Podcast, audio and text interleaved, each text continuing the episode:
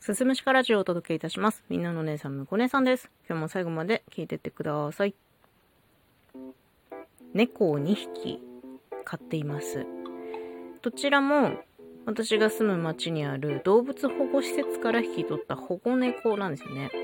で、まあ、この2匹がね、非常に仲が悪くてですね、もうずっと困ってる。まあ、正確には、その先住猫だった黒猫が、後から来たキジトラを嫌っているんですよ。キジトラは、まあ、同じ猫同士遊ぼうよって感じで近づくんですけど、黒猫はね、断固拒否ですね。もう近づいてきたらもうすごいシャーシャーシャーシャー威嚇するし、もっと近づいてきたらもうなんかギャーって悲鳴上げて逃げ回る。たまにこう弱々しい猫パンチもお見舞いするんですけど、まあ、キジトラはね、気にせず近寄るんですよ。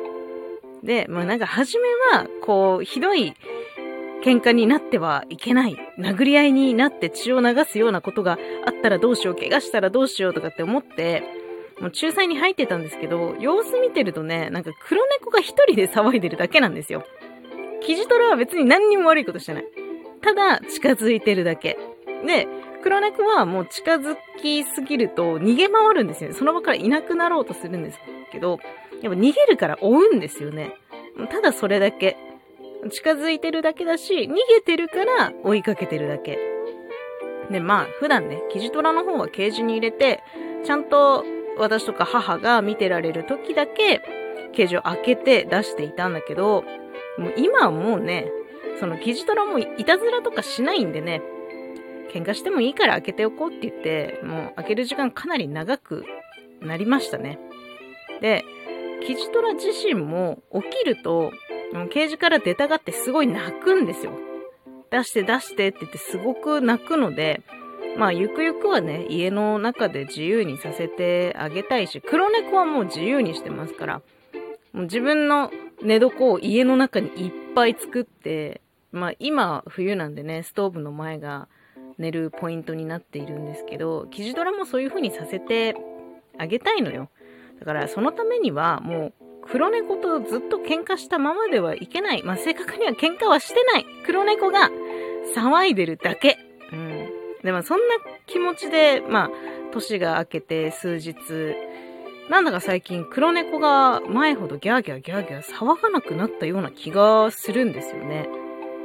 まあ、キジトラがね、ケージから出ると、まあ、さっと逃げるのは変わんないんですけど、だいたい逃げる先っていうのが2階なんですよね。で、キジトラが2階に上がれないように、まあ、塞いでたりとかしてるんですけど、最近はそれもやめて、自由にキジトラも2階に行けるようにしてるんですけど、前はね、2階からすごい悲鳴聞こえてきてたのよ。来たぞみたいな。おい、こいつ来たぞなんで出てんだみたいな感じで、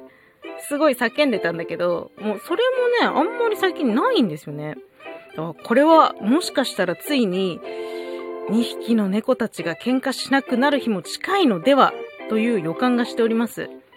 私の夢だけどね、いつかはストーブの前でこう2匹仲良く猫団子になって寝てほしいみたいな、そんな、ちょっとかすかな夢があるんですけれども。そしてその2匹の姿をね、そっと写真に収めるみたいなのが、私のささやかな夢ですよ。うんと。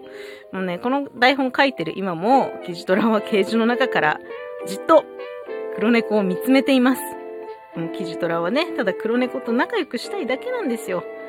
黒猫がね、どうもね、もうすごい構ってちゃうんだし、嫉妬深いのね。で、自分のこと多分猫だと思ってないんですよ。だからね、キジトラを私たちが構ってると、もうすごい機嫌悪くなるの。それぐらい構ってちゃうんで、なんか自分のこと多分人間だと思ってて、それに引き換えね、キジトラはもうザ・猫。まだまだ野生って感じで、もうタイプがね、違うんですよね。もう同じ保護猫なんですけどね、こうも違うか。まあ、同じメス同士ではあるんですけど、だからなのかななんかわかんないけど、もうその黒猫にとっても、キジトラにとっても、ストレスなく家の中で過ごしてほしいので、もうそのためには何が手っ取り早いかって言ったら、仲良くなっちゃうことなんですよ。そうやって言って説得してるんだけどね、なかなか分かってもらえません。ただ、まあ、本当に着実にゆっくりゆっくりですけれども、前よりはいいような気がする。ちょっと今年ぜひ、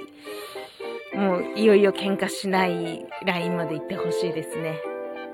今日はちょっとそんな猫たちの様子のお話でした。最後まで聞いていただいてありがとうございます。また次回もよろしくお願いします。